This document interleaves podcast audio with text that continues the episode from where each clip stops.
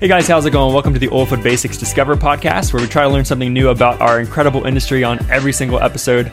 I'm your host, Derek Craig, and this is episode number 26. And we've got a phenomenal topic here for you guys today. We're going to be talking about supply chain and regarding pipe. So, lots of things in the pipe side of the industry, and I don't know much about this at all, as with most of my topics, it seems, most of the topics that we do on this. So I'll be learning right along with you guys, but we're going to talk a little bit about manufacturing and just kind of more of the life cycle of uh, different types of pipe and the different types of pipe that exists. And we've got uh, the one of the hosts of the oil or the Pipe Brothers podcast with us, named Jake Jensen, with us, and he'll be on here in just a minute. Before we dive into that, just want to make sure that y'all are aware, uh, we just launched a another course on our website. Uh, this one's called Oil and Gas Economic Evaluation. And so this is going to be a pretty valuable topic for, I mean, really anybody that has even remotely relationships to the office and any type of office work or anything where you're actually trying to evaluate whether or not to embark upon a particular project. And this isn't necessarily oil and gas. I mean, it is oil and gas specific. It's got a lot of things that are relating to this uh, oil and gas economics. But even if you're, you know, even if you've got something else um, you just want to look at the economics of, you can ignore the oil and gas specific parts of it and use it for even other industries. So lots and lots of applications here. Um, but I'll read you the objective here, and I'll, I'll, tell you a little bit about the author, and then we'll move on. Uh, the objective is pretty much to cover the fundamentals of oil and gas economic analysis and project evaluation. And upon completion of the course, uh, students will be able to build a cash flow model from start to finish and evaluate various projects. So, step by step work through uh, or workflow is going to be presented uh, to build a comprehensive net, net cash flow model. So, if these terms aren't sounding familiar to you, uh, this will be a beneficial course. Just understand a little bit about why we choose to do the operations that we do and the projects that we do, why we don't just drill anywhere. Uh, and we're going and in this course too, it also goes over um, you know, how to how to view operating expenses and even even like I said, oil and gas specific stuff such as BTU, factors and shrinkage factors and all this kind of stuff. It takes into account uh, network or net revenue interest and working interest, all this kind of stuff. And so again, if these terms are unfamiliar to you guys, this would be a good good uh, overview course. Um, but he, the author, also walks you through literally creating a big spreadsheet to do all of this. So very cool course. Uh, check it out. And uh, they also he also talks about taxes and weight of debt and equity, cost of debt, cost of equity, a bunch of stuff. So it's a very comprehensive course. Uh, check it out. We're basically offering it. I mean, for the retail we're putting on is 150 bucks, which for a course like this, where you're probably going to be uh, evaluating projects that are in the hundreds of thousands, if not millions, you know, that's that's basically nothing. And this is definitely something good to have on your resume that you know about, especially if you ever end up at something more of a, a development type of role or something like that. So um, the author here, his name is Hoss Belyadi. Um, I know him primarily through Marietta College. Uh, he actually was an adjunct, ad, adjunct, however you say that word, faculty member. he taught a couple of the classes, and uh, he's got a lot of background in uh, completions, hydraulic fracturing, and the design of it. And he's had a lot of a lot of SPE papers, and he's even got a book. It's a phenomenal book. He's got two now, two editions. Uh, so all that's on our website. You can check it out. And while some of that stuff sounds like it might be over your head, uh, Hoss definitely has a very, very, very good way of presenting it. Uh, definitely to, to, where it's on anybody's level.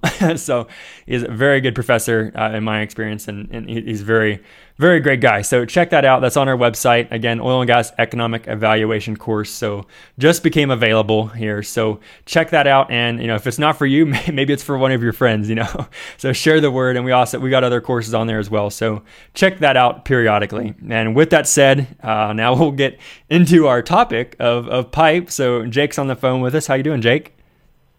Doing great, Derek. Thanks for having me on. Yeah, no, not a problem. You're the one who reached out to me, and I'm glad you did. Uh, I checked out your your podcast here just recently. I listened to it while I was having lunch, actually, before we uh, hit the record button here today, and I learned a lot about. Uh, you, you, were talking about um, uh, pipe rep, on-site pipe rep.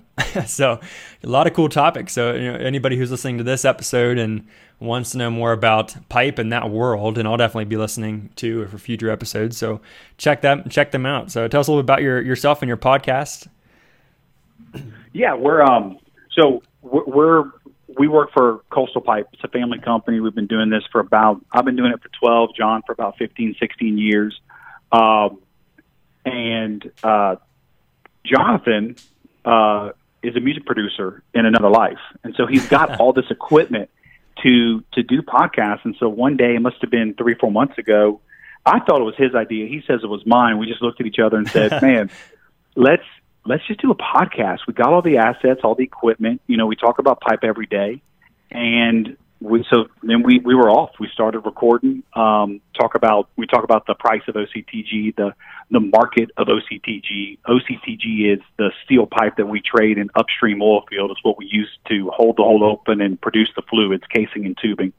Mm-hmm. And um, been doing that for doing the podcast for a couple months now. We love it. Our our listenership is still growing, although we are not tech savvy enough to know how many subscribers we have because uh, there's a paywall we have to go through or something. But yeah, that's not an easy uh, metric to get. Yeah, so so we're not we're not there yet, but we got a lot of listeners. We're having a great time, and um, it's it's great to meet other people in the podcast space like yourself who are really doing a great service to the industry. well, I appreciate it. Yeah, I, would like to. This is something I'd like to do too, and more in the future is actually get some of the other podcast hosts, you know, on as guests of, of this show, and also maybe vice versa. I mean, you get the the mutual exposure, and then also you get to you know learn about their end of, of the world, you know, and what all they have, um, you know, their specific topics, and especially this one with pipe. And it's cool in collab- collaborations like this uh, on, on, your podcast. You know, I'm sure you'll you dive deeper on specific topics, like I just said, the the pipe rep. Um, but when you know when coming on a guest of this show, we get to be more broad and, and kind of introduce well myself, but listeners as well to this to this to this world and topic. So it's great to great to have you on. Definitely, man. Definitely. Um, before we jump into pipe, I, I just want to give you uh, quick props that you know y'all y'all's um, the the product you guys offer the market is so needed. I was telling you over the the my email a couple maybe it was a couple weeks ago that when I first started looking for educational things on the internet, this is about six or seven years ago, I wanted to see step by step how an oil well is drilled. I spent a thousand dollars on a seven CD set. Oh, I don't wow. think they make multiple CD sets anymore. And someone's out there probably still selling those though. probably so. Yeah, our our grandparents probably bought them, but uh, yeah. So it's uh it, it's needed. It what you're transferring knowledge and education in the oil field is needed. But the only products out there that are that are they're they're hard to find and they're high dollar and they're mm-hmm. they don't really even do a great job of it. So I found y'all's website. Y'all are doing the best job of anybody I'm seeing do it, and it's it really is a great service y'all doing to, doing to the industry because you know we we say in pipe there is no pipe 101. There's no pipe course you can go mm-hmm. to to learn about steel pipe, particularly uh, the end of the life and reconditioned pipe. So um, really, really excited to see what you guys are doing today and what y'all are going to be doing in the next couple of years. oh, I appreciate it. We definitely have a lot more ideas than we do have time to dedicate it. Uh, but definitely, like there's definitely a, a, pretty big vision that you know that we started the company with, and even still try to embark towards on every single you know every single day and every single episode. But yeah, so hard to hard to tell where all this will, will take us. Yeah, I appreciate you uh, reaching out. You, you, you did say that you found us through our sites. That's that's pretty cool. It's a pretty way to pretty cool way to go about it. Then you end up being a guest on our show. So. LinkedIn. I saw you on LinkedIn in between Gary Vaynerchuk posts, which seems oh, gotcha. like that's where everything appears. yeah, in between. Yep. yep. Try to post things on on LinkedIn. Our, our, LinkedIn presence has grown pretty good too. We're we just crashed at 3,500 uh, 3,500 uh, followers on our LinkedIn page alone. Um, so that's just the, the business oh. page, and then uh, personal, you know, personal accounts and stuff even are, are greater than that. So it's good to have that that presence and all those relationships, really. But yeah, pretty pretty cool. Right on. That's awesome. Yeah, the growth on LinkedIn uh, and just on social media in general in the whole field is just at the beginning of its growth cycle. I think. I think we're going to start to see a lot more people use it even more. It's going to be, you know, I'm just starting now to get uh, more marketing efforts really come to fruition based on social media. So yeah. definitely early in that. And that it'll be interesting to see and watch what that uh, LinkedIn Live becomes. I think LinkedIn itself is still kind of launching that per se. But that's something I'd like to eventually maybe get us involved with. Uh, maybe do some live shows, just because there's such an audience there, and a pretty tentative audience. So it'd be good to get some feedback and you know hear from them, you know, live time or whatever be the case. But um, one thing I mentioned too, you mentioned the the CDs and stuff, the DVDs that cost a thousand dollars or whatever, and that used to be the the old way. But one of the nice things about what we do, uh, whether it's you know videos or whether it's a course like I was just mentioning with the economic evaluation course, all of that stuff can be updated with a click of a button. Uh, so you don't have to worry about, you know, that's one of the reasons we, we went this way about it is, you know, because uh, everything's always changing all the time and especially with our like 101 course that Sebastian and I designed and have on our site, you know, that's something that literally if something changes or becomes inaccurate, literally it's a couple clicks away, it's fixed, nobody knows the difference, and it's not misinformation anymore. So pretty cool. So technology. Do I don't know if all new cars have CD players even. so it's getting I phased mean, out. Yep. yeah, because they take up so much room, right? right, right, right. Yeah, well, I'm excited to kind of start diving into uh, the topic here. So, in the the email or somewhere along the way, you said OCTG supply chain from a market perspective. So, for someone like me who doesn't really know besides what pipe is and a couple of the different types of threads, OCTG doesn't mean anything to me. so maybe let's start there. Let's start there and kind of start diving in and see where it goes. That's a great place. That's a great place. So OCTG stands for Oil Country Tubular Goods it is the steel pipe that is used in upstream oilfield operations. Specifically, it is the tubing that produces the fluids from downhole and the, the casing that holds the hole open after you drill it out. And um, so people refer to it as OCTG or steel pipe or tubulars um, or uh, those are the main things that people will, will refer to it as. Okay, and so it's um, kind of just more of a designation than a specific type of pipe or anything. Right, right. Okay, it's um, gotcha. a lot of different types of OCTG. Gotcha, right. gotcha. We uh, and so we we've been doing that for our company for about 62 years. We're a stock and distributor, and um, so we we grew up on doing refurbished pipe uh, but we about 10 years ago, our customers grew so much to where we could not keep up with the demand. Uh, these horizontal rigs need so much pipe, they you have to partner with the mill. And so about 10 years ago, I started really diving deep into the manufacturing process and how steel pipe is made, how to track its quality, and all the different characteristics of it from cradle to to grave. And and since we have the refurbished side of our business, we can talk about multiple different graves of where it goes to. Uh, we call that, and it, it's not a grave, but we call the refurbished side yellow band pipe, which I know a lot of people out there probably heard of yellow band. Uh, and I'll get to that, that later on in our conversation, but I was hoping to maybe start early on in the, the life cycle of, of pipe and kind of work up that way. Yeah, absolutely. Um, so, uh, steel pipe uh, it start you start making it with iron ore, coking coal, limestone, and scrap. But that's not really important parts of the process to people who are not involved in steel mill making of pipe. The the part of the manufacturing process that's really important to the stakeholders further down the pipe supply chain is when you get to buying or using or coming in contact with either ERW pipe or seamless pipe. Those are the two popular, really the only two uh, styles of manufacturing for pipe. And the difference between the two is ERW is about 10 to 15 percent less costly than seamless. Uh, they are made from different semi-finished products. ERW is made from hot rolled coil, which is steel sheet that's rolled up into like a to- piece of toilet paper, not a piece, but a roll of toilet paper. and they uh, a steel mill will unroll it and then fold the pipe over through a series of dies into a pipe shape and then weld it along that seam, and that becomes ERW pipe. Hmm. Um, seamless pipe is made from a steel rod called a billet that's heated up, and then it's steadied on some rollers and pierced with a, a long lance, and it makes pipe that way, where there is no ERW seam, and it, that's why they call it seamless pipe.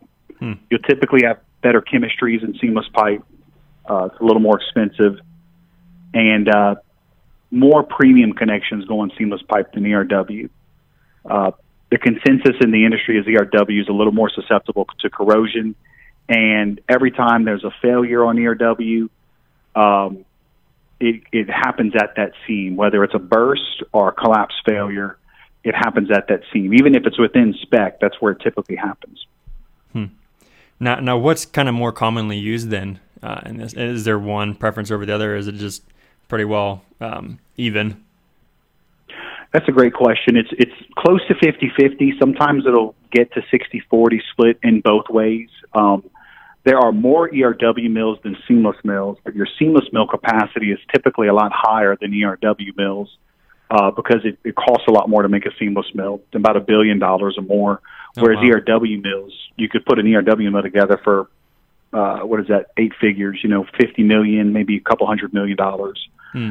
Um, and so, but the, the mix is pretty pretty even out there. Um, the only place I hesitate to put ERW pipe in is a horizontally fracked well, and a lot of people do it. Um, we, that makes us feel good then. yeah, just breeze right over that. Yeah.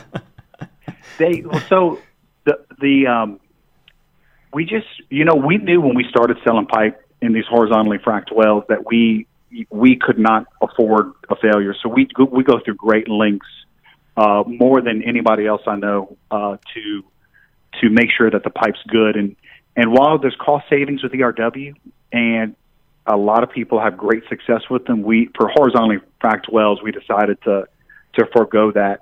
Um, but um, yeah, the, the industry has gotten so much better over the years. I mean, failure rates in horizontally fracked wells were about roughly 10% in the 2009 10 area whenever the shale boom really took off. Mm-hmm. And then quickly it, it dissipated. And we got a couple of theories on why it dissipated.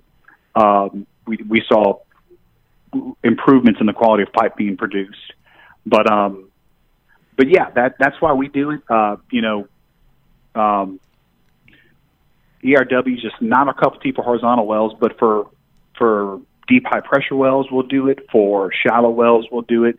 And for the recondition side of our business, we do not know all the time if the pipe in the recondition side is ERW or seamless because they make that ERW line so seamless, if you mm-hmm. will. It's very mm-hmm. hard to find the ERW line in ERW pipe because of great advancements they've made. And so, um, yeah, it's uh, they're both great styles of pipe to make. Yeah, that's what I was going to ask you. If how how like you can even tell the difference by looking at it, but you pretty well just answered that. And the other question, um, you mentioned you would run ERW on even a high pressured well, um, but then I'm thinking, so so what is it about the the unconventional, the horizontal wells that kind of make you a little bit more nervous per se? Is it is it just the fact of like running the pipe is more going to be more strenuous on it because of the the torque right? They there, there's a, there's that's a great question. So one is the dynamic loads. Uh, when we started selling pipe in the oil field in, in horizontally fracked wells, you know, I went to steel mills and I asked them, I said, what happens if something goes wrong? And you got to press them, but they eventually all told me, well, the pipe's not made to do that. And it's true. I mean, pipe's not made to be bent 90 degrees and fracked through 20, 30, 50, 60 times at its theoretical burst pressure mm-hmm. uh, are, are close to that, or even 80% of that. Um, there's called um, there's cyclic fatigue that happens to pipe whenever you do that to it, and it's not designed to do that. So, mm-hmm. um, so they it, those dy- the dynamic loads, right? So gotcha. when you gotcha when you're the combination of bending it and fracking it and having a little bit of tension on it too, or maybe even a little bit, a little bit of compression. Um, and again, every time you have an ERW fail, failure, even when it's within spec, it is it happens at that weld line because the weld line has a, a different metal in it than from the rest of the pipe, and it also makes it potentially another uh, issue that comes into play with these dynamic loads is um, H2S cracking or, mm. or any type of stress corrosion cracking. If you have chlorides down there, uh, that throws you a real big curveball too. And having that different metal at the ERW line makes it more potentially more susceptible to those issues. So it's the, the combination of the dynamic loads and then uh, your corrosion becomes a little bit more of an issue. Where when you're hanging pipes straight up and down, pipes made to resist uh, burst and collapse. And actually, uh, ERW pipe you will see with more uniform burst failure rates, and not failure rates, but more uniform burst because ERW pipe is more concentric than seamless pipe, and so concentric means that it's a more perfect circle, mm-hmm. right? Okay. Uh, and the the reason why ERW can be more is is typically more concentric than seamless is it's much easier to c- control the wall thickness of a sheet of pipe. Remember that hot rolled coil? Mm-hmm.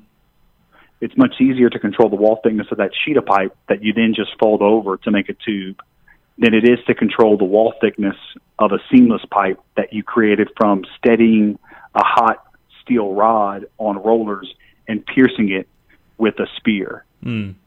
That's if that makes sense. Yeah, yeah, I, I, wouldn't have thought of that. That's a good point. Yeah. So, um, so yeah, we like to stay away from them on horizontal wells. Yeah, no, I appreciate I appreciate you taking the time to answer that. I didn't mean to throw you off your groove too much, but that that makes sense. I appreciate that. no, that was a great question, man. That was that was great. All right, so we got the the two different types. So what what's next that we need to know? Um. So after you after you make the pipe, then you're you got to heat treat it. Mm-hmm. Um, you have to heat it up and hold it at a certain temperature, and then what most people do is they quench it. You heat it up, and then you hit it with water uh, really fast, really hard, usually just on the OD uh, of the pipe, and it, it drops the temperature real fast. And then in most grades, you heat it back up, and you let it air cool, uh, or you control the you control the rate of it, the way the temperature falls, and that does not change the chemical properties. You still have the same amount of carbon in it as you did before, the same amount as phosphorus and sulfur and all that stuff as you did before, but that changes the mechanical properties, your tensile strength, your yield strength, your percent elongation, your ductility, uh, and that determines the strength of the pipe. Um, mm. And then after you heat treat it, you end finish it, uh, which means you thread it. You put a bunch of different types of threads on it. Um, and you'll, right now, real popular on the market is these semi premium threads that are they're a modified buttress where they, they get you high torque. Because uh, that's the when you make a connection on pipe and you thread pipe, you're you're giving somebody essentially three things. You're giving them torque at the connection. You're giving them uh, sealability, uh, definitely liquid tight, but gas tight is optional. It's a lot more expensive to do gas tight sealability in a connection. Hmm. And you're giving them clearance what's the outside diameter of that connection, and that determines what kind of hole it can fit inside of. And um, since this shale boom, torque has been really big, really important to people because they want to get it through that turn of the the horizontal. Mm-hmm. And so that that's been real popular these days. So so so not all of the the threads are actually made to be uh, be able to seal gas in then. Right, right, and um, so that's definitely something as a, a young engineer or a or a purchasing manager or anyone involved, or, or even if you're on location, um, even uh, connections, if they're gas tight, they will say they're gas tight. And if they say they're gas tight, then it's worth it to ask what research has been done to prove that they're gas tight because there's and I'm again I should have put this uh, at the beginning of it. I'm a pipe dealer. I'm not a not a metallurgist. I'm not a, uh, a, a R and D guy or a technical guy. I'm a technical salesperson. I enjoy it. I love it. It helps me do what I what what, what I make a living doing. Mm-hmm. But um, I'm not super versed in in things like that. Like what makes a, a thread gas tight? I know that there's millions of dollars of testing you have to do to officially claim it's it is gas tight and be able to be confident in, confident in the repeatability of making that thread mm-hmm. so that it's gas tight. Mm. And um, so that that's something to be very aware of. Don't that's a great question. Don't assume that all threads are gas tight. A lot of them might be gas tight, but it's the repeatability. And so you might have mm-hmm. if you mm-hmm. use the same thread for 20 wells, the first three wells might have gas tight connections, but then they won't after that. So mm-hmm. and plus you'll you'll feel it in the pocketbook. If your pocket feels really light, then you're probably getting gas tight. Gotcha. yeah, yeah, sounds about right. now, now, there's part of that, like you know, let's say you get a, you have a pipe thread that is actually supposed to be gas tight. Does that also probably then come with like specific running procedures or like certain amounts of dope or certain amounts of you know whatever you know that has to be like perfect on that that connection to actually make sure yes. it's gas tight? Yeah, that's a great question. Um, uh, all threads have running procedures. Um, as you go down the as you get more and more technical threads, more expensive threads, gas type threads, then you've got more. You really need to follow the running procedures even more because it's common for running procedures to not be followed to a T. So when we sell premium connections, we at our cost send a thread rep to location to make sure those running procedures are followed, and that mm. those include things like putting a very thin layer of dope on the connection, and that varies from connection to connection. Uh, our Chrome connections, which are premium gas tight connections, uh, they require so little dope. You have to put such a thin layer of dope on that connection. Um, another thing that you want to do with with uh, premium connections and tubing is you want to you and, and casing. You want to use a stabbing guide. Um, a stabbing guide is a piece is a it's a plastic piece that you put around the collar that sticks out the hole on the rig floor. Mm-hmm and that way when you're putting the pin thread into that that female thread, the plastic stabbing guide protects all the metal from hitting each other, and it guides the thread into that collar to where you're not going to have stabbing damage, where you're going to hit the two connections together too hard. Gotcha. And uh, so that's real important. So there's there's tons of running procedures you want to follow, especially with premium connections, and it always pays to have a third party thread rep there because it's a lot of information to know all the different running procedures of what you're supposed to do. Um, oh yeah, definitely worth it. Gotcha. But yeah, all right. So we got the different types of pipe, and you started talking about the manufacturing and uh, the threads. So one thing I'd like to um, get at some point for our website or for our Instagram, LinkedIn, whatever, is some kind of documentation of some of the different types of, of, of common threads, what they look like, help people to be able to identify them uh, maybe get more familiar with that's actually being used now, uh, like the the unconventionals, right? So if you have any of that material, uh, please feel free to send it our way, and I'll I'll make sure that it gets out. and I'd be curious to see it myself. absolutely, no, absolutely. There's um, there's definitely a handful of much more popular threads out there, and we'll I'll put together a little video and, oh, and show awesome. you what what the threads what the threads look like. Um, and um, man, I could geek out on thread. We actually did a show on on a thread just on the thread rep side of it, uh, just talking about the importance of a thread rep and what mm-hmm. he needs to do for different threads. Um, so, yeah, I, I, I, that would be a great opportunity for me to geek out on camera a couple times. yeah, please do.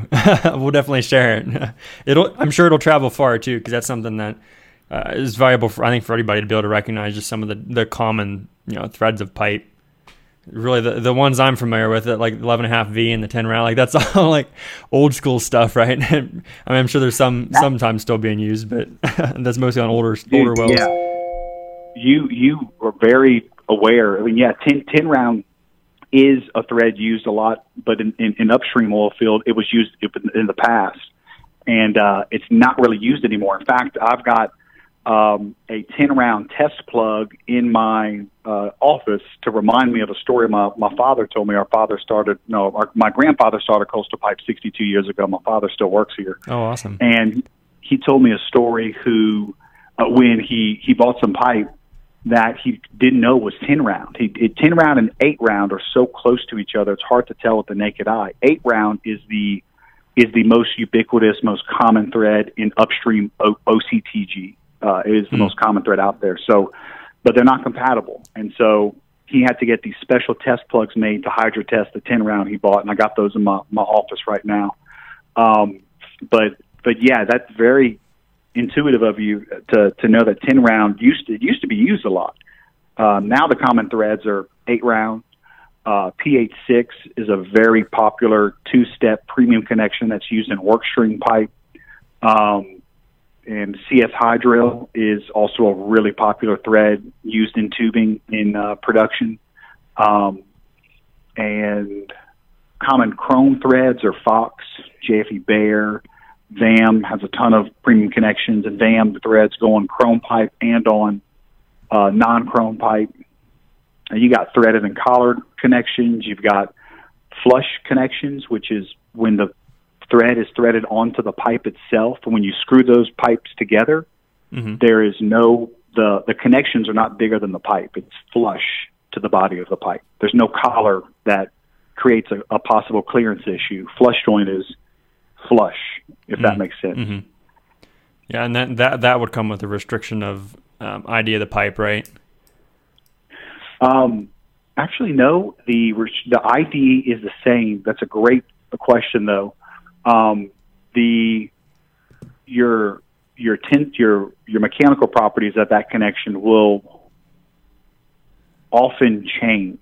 So on flush joint pipe, that's definitely a question you need to look at. Is my can I hang this flush joint connection as deep as if I had a collared connection? Mm-hmm. The answer is often no. It actually has a lower tensile strength at the connection. It has a lower burst pressure at the connection very often in flush joint pipe. And so when you when you have a flush joint connection, uh, that's something you want to really dive into is the technical side of it to make sure you're not uh, you solving a clearance issue to all of a sudden have an unknown um, well design issue in terms of collapse and tensile. Gotcha. Yeah. Says the pipe dealer. Yeah. no, I, so, man, you've already taught me a lot. all all these little things I'm thinking of, like like scenarios and stuff I've heard of. I'm like, oh, I wonder if that, I wonder if that was the issue, or wonder, you know. so definitely, definitely taught me a lot already. But all right, so so after the threads, after after after the pipes are are threaded, where are we at then?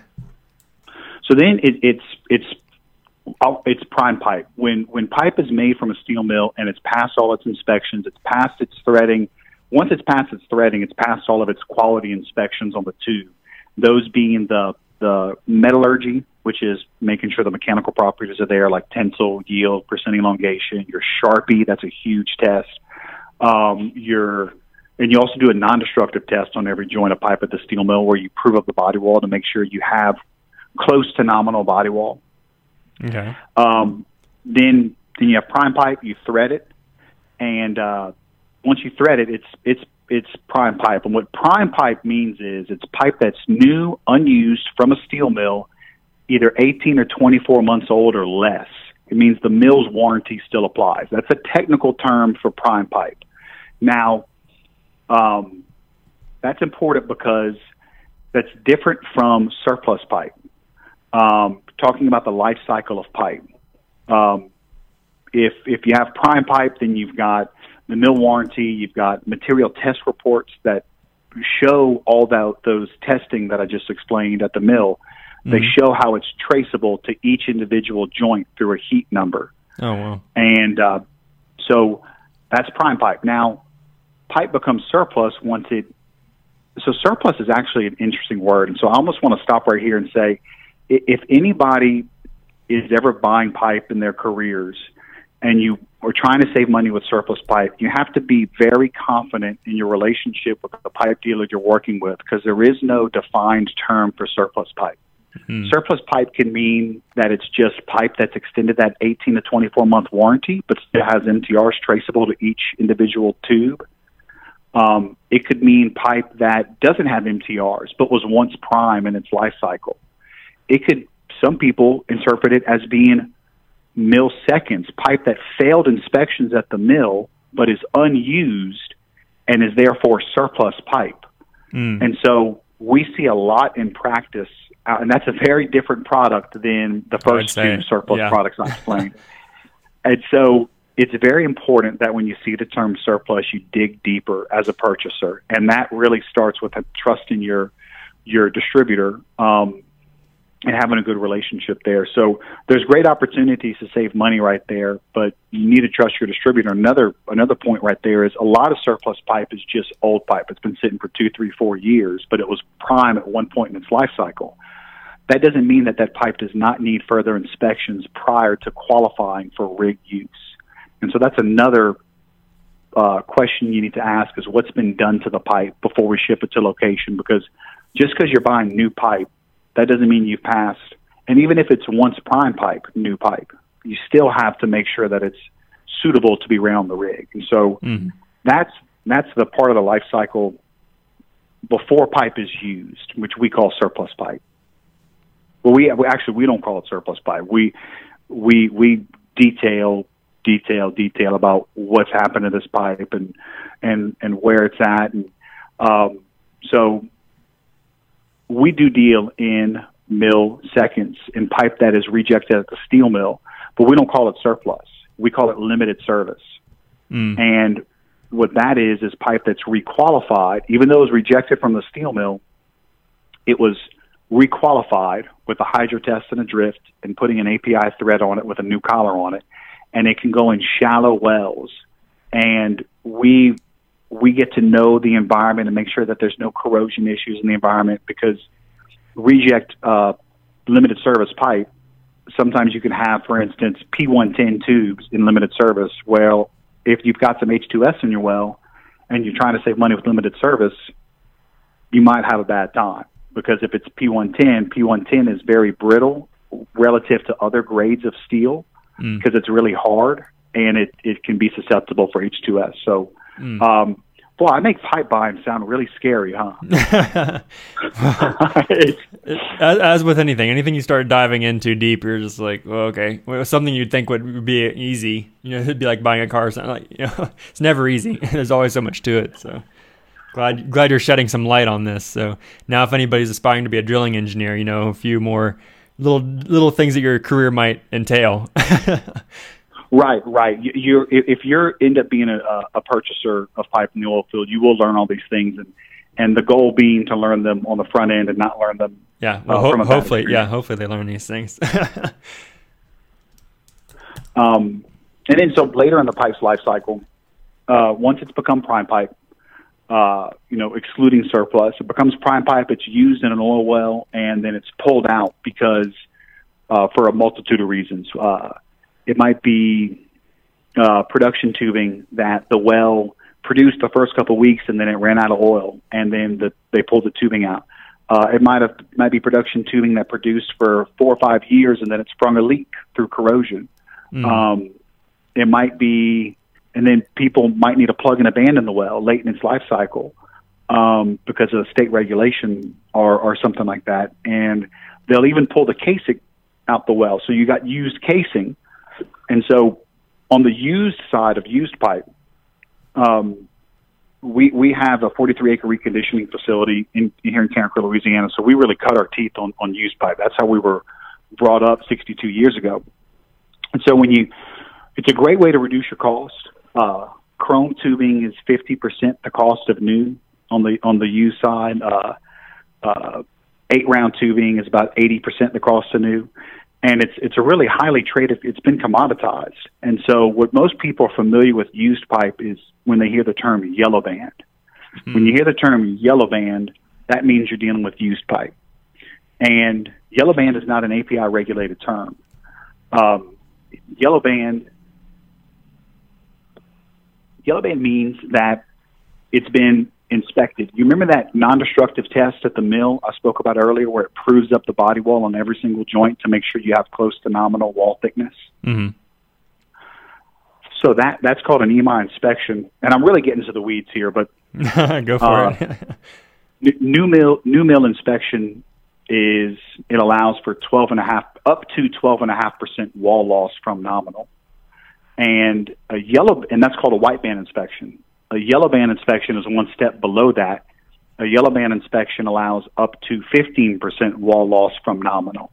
So they're really close, but in terms of the, the wall thickness allowed, but they're all, they're used to designate the difference between new and used pipe in most cases. Mm. And I say in most cases because it's not regulated by API, and so again, you have to trust your if you're buying reconditioned pipe and yellow band pipe, you really want to work with a distributor who's going to hold your hand through that process because it's there's even less literature out there about yellow band pipe and what exactly does that mean when you're buying yellow band pipe. Mm, gotcha, gotcha. Now, so you said that uh, the, this is the white band or whatever can be twelve and a half percent. So could you ha- is that theoretically what would be acceptable coming out of a mill for the the prime pipe? Like, can you have prime white banded pipe? Right. Great question. So uh, white band pipe out of the mill, uh, our, our prime pipe out of the mill will have received either it'll receive a white band zero to twelve and a half zero to twelve and a half percent inspection, and that's for most white band pipe out of the mill. Um, you do have a lot of pipe coming out with um, it's called an SR2 inspection, and it's tighter than a zero to twelve and a half. It only allows five percent wall loss at the mill, and it's um, now that doesn't mean you can go and change your engineering equations to have a instead of a 0.875 safety factor to change it to a 0.95 safety factor. Keep your safety factors in there, mm. but it is a more strict, stringent test, and uh, a lot. Of, so it is more strict. So a, a new mill inspection will either be zero to five percent or zero to twelve and a half percent. You got to really dive into the details with your mill to mm-hmm. see which one it is. Usually L80 will always have zero to twelve and a half, and then as you get in the higher grades like P110 or high collapse P110 especially, they they bump up the inspection to zero to five percent SR2 white band inspection. Gotcha, gotcha. No, I appreciate I appreciate the clarification there. All right. So with the uh, whenever it's still in the mill, um, and they're doing the inspection, do they, do they, I assume they do pressure tests and all that as well. That was part of the the testing, right? Right. They at the mill they do a plain end hydro test, uh, which is they fill it up with water before they put the threads on it, and they pressure it up to uh, the eighty percent threshold. They go up to eighty percent of the theoretical burst pressure because mm-hmm. uh, they don't want to they don't want to break every pipe to show what it burst at because then wouldn't be a good piece of pipe anymore. yeah. it wouldn't stay in business very long. Yeah. no, yeah. No. Gotcha. Gotcha. Okay. Well, sounds good. Now, after so after after you got used pipe and you can recondition re- recondition and everything, you know what what's left in this uh, life cycle here. So, uh, reconditioned pipe. Um, once it falls out of yellow band spec, it can become flow line, uh, which a lot of people use eight round pipe for flow line, which is horizontal pipe that lays above ground horizontally. Uh, it doesn't need a drift, just needs to hold pressure. And they like to use eight round because you can actually screw it together with monkey wrenches above ground, and um, and you can you can use cheater pipes, and people do that all over the place. Uh, there's some uh, some ways to to do that. A lot of our customers do it and um, they uh, it's also good if you're working in an old field that has a bunch of old lines running through it, and you don't want costly welders standing around waiting as you as you dig up the the, the hole to put your flow line in, and you come across all these old lines. You got to go in and out and underneath them. Mm-hmm. Uh, having that eight round to screw together and be a little bit more maneuverable without a high cost screw waiting on you to get to get through it. Um, that's a that's a big advantage there too. And then after that, um, it becomes a good fence post.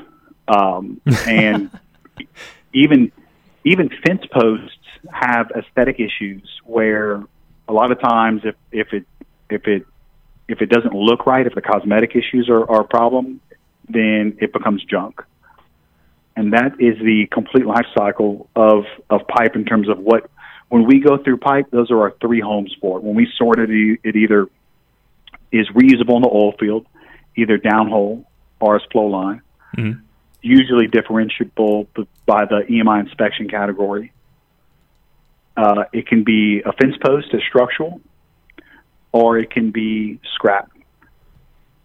Gotcha. Those are the three illustrious ends for OCTG pipe on the reconditioning side. Hmm. So then the, the scrap would just go back to a a, a mill to potentially be used again, or right? And so um, there's two popular ways to make pipe is with a, either a blast furnace, which does not use scrap most of the time, which I'm kind of talking out of school there. They might use scrap sometimes, but usually they just use iron ore in a blast furnace. Those are real big time mills. Mm. Uh, but they, starting they became electric arc furnace mills or mini mills became really popular maybe 10, 20, 30 years ago, uh, not 150 years ago, sometime in between there. And these mini mills, they, they use a lot more scrap. Uh, and so yeah, so the when we sell the scrap, it, it becomes a new pipe uh, pretty quickly. And uh, domestically, we buy a lot of scrap, but internationally, they buy a lot of our scrap too. Because in the United States, we throw away stuff um, before it becomes dust or rust, right? And so our mm-hmm. scrap is actually more highly sought after than scrap in other parts of the world because they use it down to where, where until it becomes very, very brittle. So, real strong scrap industry in the states. Gotcha, gotcha. And um, just in terms of you know for anybody who's ordering pipe, so besides the the differences of, of thread and just the, the two different types of, of pipe you mentioned the ERW and seamless, there's really no other differences or different grades or anything of, of the pipe itself or anything, right? Those are pretty much all the distinctions that you'll be faced with. Great. No, that there are different grades. You you narrowed in on, on one aspect I hadn't touched on real deeply. Um, so there's different grades of OCTG. Um, grade is the type of steel, uh, and so grade will tell you the important mechanical and physical properties of the steel. The mechanical properties being that the yield strength of the pipe that determines how deep you can hang, hang it it determines how much burst pressure it can hold and how much collapse it can hold. It's not the only thing that's important there, but it's a it's a very very important factor there. And what what yield strength is, it's the amount of psi required to when you pull on the pipe on two different ends, the amount of force required to permanently deform it to where when you let go, it stays in that altered shape. Gotcha. And so there, that's important because steel is actually, um, it'll, if, if you pull it, like let's say J55, for example, that's a grade of steel. That J55 has a 55,000 psi yield strength.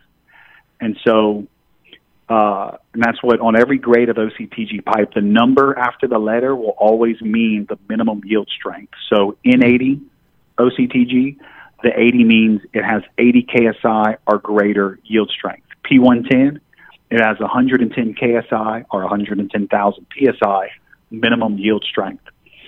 And using the J55 example, the uh, when you it, it, theoretically, if you pull on both ends of that piece of J55 pipe with 54,000 pressure pounds per square inch, and you let go, the amount it's stretched, it'll go back into its original shape. And that's called, um, that is called a technical term. it's, it's a techno. I think it's elastic deformation, but it's a very important quality of pipe because it helps determine its toughness. Mm. Um, and so, um, so that is uh, what when you buy the grade, you're buying that the strength of it, and that helps determine how deep it can hang, the burst pressure, the collapse pressure. The other thing you're buying with the grade is the chemical composition. Uh, does it, how much uh, chromium does it have in it? And that chromium determines how much corrosive, anti-corrosive properties does it have. Mm. Um, and uh, it, it, some grades of steel have a ceiling on phosphorus and sulfur, and those uh, that's like P110 will have that. And so when you're buying the the grade of steel, that that determines how strong the pipe is, among other things. Oh, okay. And whenever you're um, so, so the pipes so to get like a little bit of um, resistance to corrosion and everything is that so is that literally done to the chemical composition of the steel then or do they also uh, like do coatings or, or, special kind of coatings during the process of manufacturing? Uh, both. Um, the two big so coatings aside, the two things that big things that we look at when we want to see how anti-corrosive the pipe is is one, its hardness. Uh, the lower the hardness, the more anti-corrosive it is in general, and the but the lower the hardness, the weaker it is. So uh, these deep high pressure wells, it's it's a give and take. So you have to get anti-corrosion properties through other means usually, um, and the the chemistry is one way to get there. You can increase the chromium, you can increase the nickel, you can increase the molybdenum. Those are three commonly used uh, elements to do that. Uh, there's a couple other tricks you can do uh, with a couple other elements, and uh, another way you you you nailed it is uh, coating. In the oil field, there used to only be internal plastic coating, which was a an epoxy coating on the inside, and they we called it IPC, and we still use it a lot. But now there's a whole huge menu of new coatings that um, there's fiberglass coatings, there's ceramic coatings, there's there's a ton. Uh, we still find IPC is the most popular, uh, but there there's definitely a bunch of coatings out there. Mm-hmm. Gotcha, gotcha. Yeah, thanks for clearing that up a little bit for me. Um, and so, do you have anything else on the uh, the life cycle? Um, otherwise, I have one another topic I wanted to ask you about. Anything else on, on that end?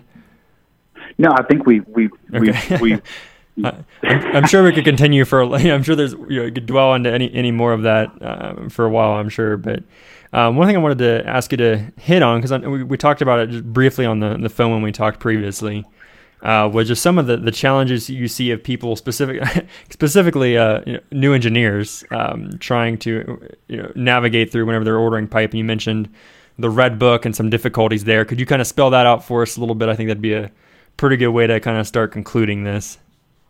Absolutely, yeah. We we want to do a, a more comprehensive uh, uh, podcast on Pipe Brothers about challenges young engineers face uh, specifically with Pipe or with anything that they're doing. So reach out to us at pipebrothers.net uh, and if you have any suggestions. But one of the ones that we see as pipe dealers uh, for young engineers, and young, I mean, it could be five years into your career, you could be ten years into the career, and there's all kind of things that that, that you'll see. I'm still learning new stuff every single day. Um, the, one of the things that we see is the, the Halliburton Red Book, a phenomenal resource for all engineers at all stages of their career. Uh, one shortcoming of it is that it lists OCTG pipe sizes that exist in theory, exist in the API book, but they don't exist in the market.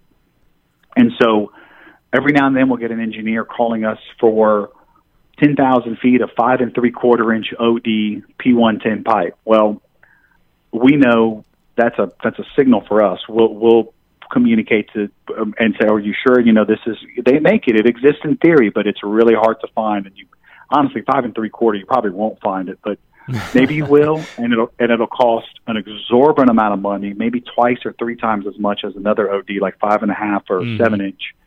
And um, but but the worst case scenario is if if the the engineer is dealing with salespeople who we don't like to tell people no as salespeople. Or a lot, a lot of people. I, I'm I'm pretty comfortable with it, but but a lot of a lot of great salespeople don't. And um, so you'd hate to be an engineer and have two or three salespeople looking for your five and three quarter inch, not wanting to tell you no, come back to you in three or four days, and they can't find it, and your timeline is is off, and you're learning uh, maybe a week later that that size that you planned everything else around, you wrote your whole well program out around doesn't even exist. And so, uh, and that started from the Halliburton ebook from leading you the wrong way. And don't get me wrong, excuse me, the, the Halliburton e, uh, Red Book, which now I think it's called the ebook. I have it on my phone. Phenomenal resource. Mm-hmm. It's not to not be used. It is it is phenomenal. The Halliburton's done a great job there. Uh, but you need to be able to, as a young engineer, you need to have um, some sort of website that helps people in the industry learn about the oil field. What, is there one out there? I can't think of one. I've heard of one. Sounds pretty basic, but, I think. Yeah. uh, so it, it, so I'd love to do a podcast that just that just hones in on all those those different situations where it's such an easy trap for engineers to fall into. Um, uh, you know, as a pipe dealer, the difference between uh, PH6 and CS Hydril, they look a lot alike in the field. It is easy to confuse them, especially on macaroni threads, on, on really skinny tubes. And so um, I had the benefit, if they call a macaroni pipe, any pipe under two and three eighths, they call it macaroni. Um, I didn't realize and, that. uh, it is, yes. If you hear macaroni, and I think it might even be in API books. It, it's like a legit, like, oh, really? term.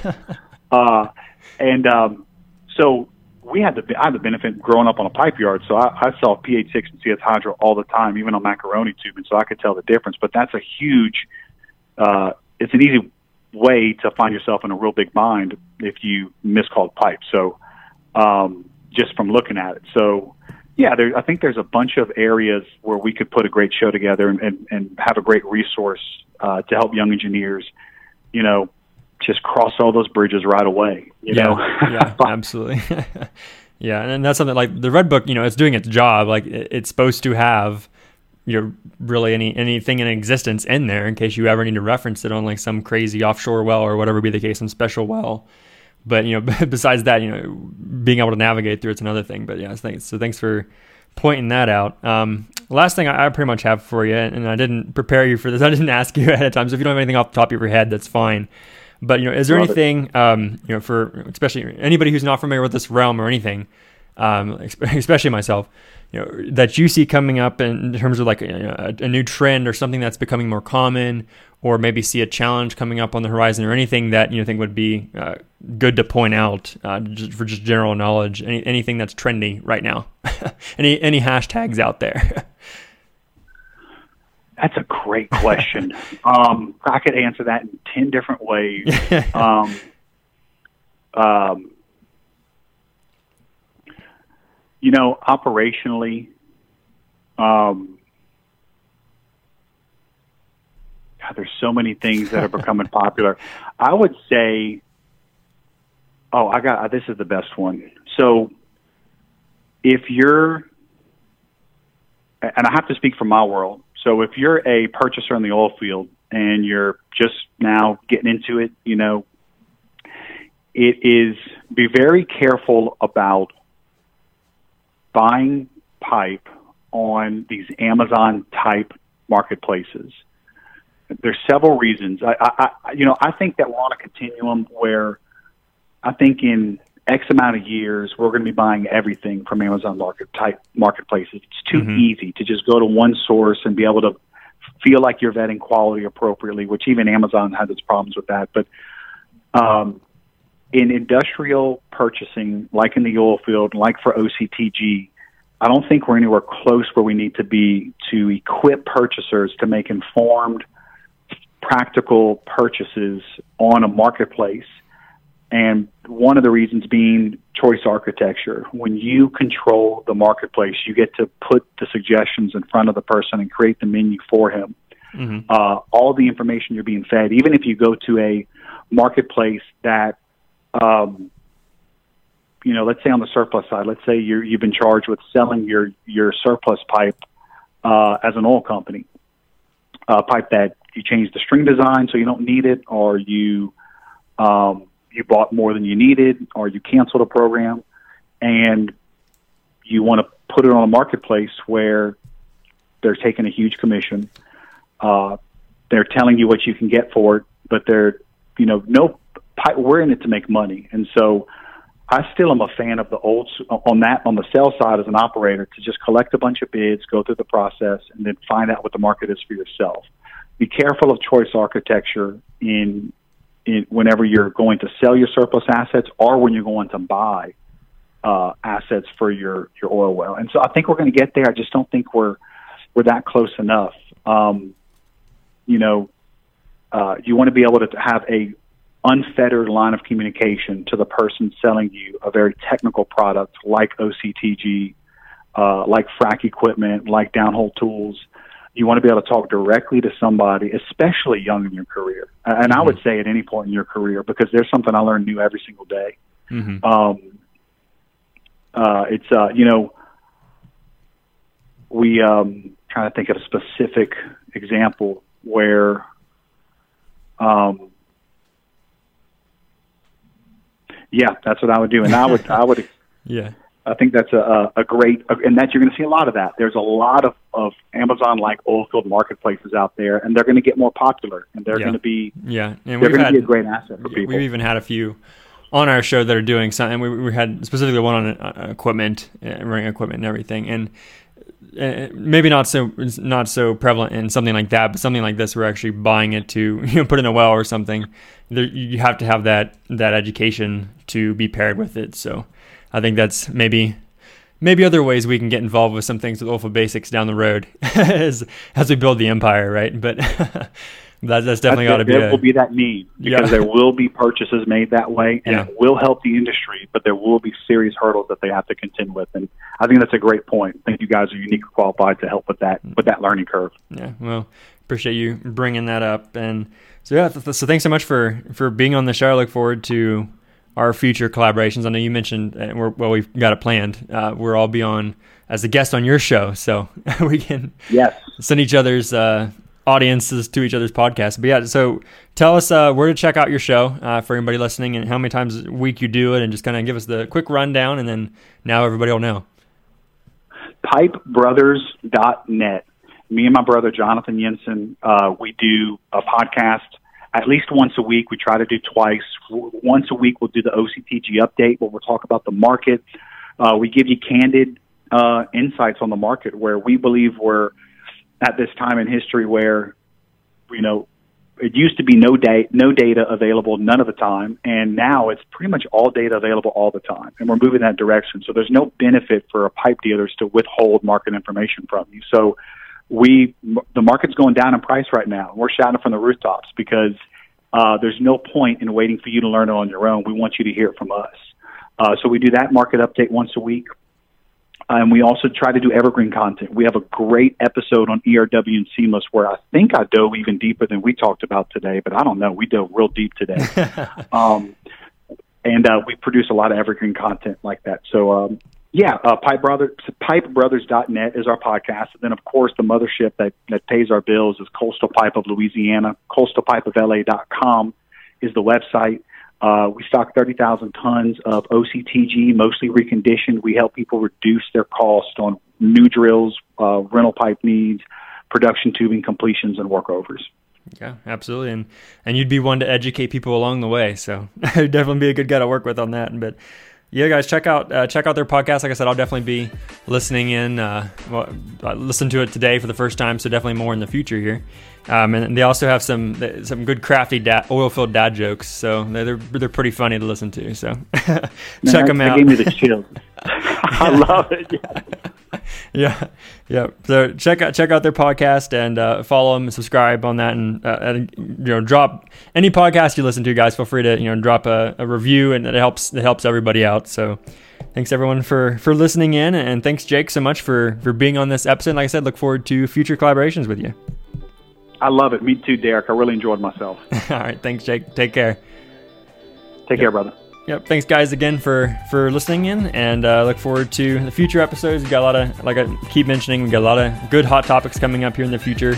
Um, I've already got. I'm trying to do a couple podcasts this week to just kind of have a little bit of a buffer as I start my job here very shortly. So, kind of pre-recording some of these episodes, but so I I, I know the topics now, and, they're good. So. keep keep uh, keep subscribed and uh, please share it with some friends and or even family. listen listen to it in, in, the in the car with your kids on a road trip. I'm sure they'd love it.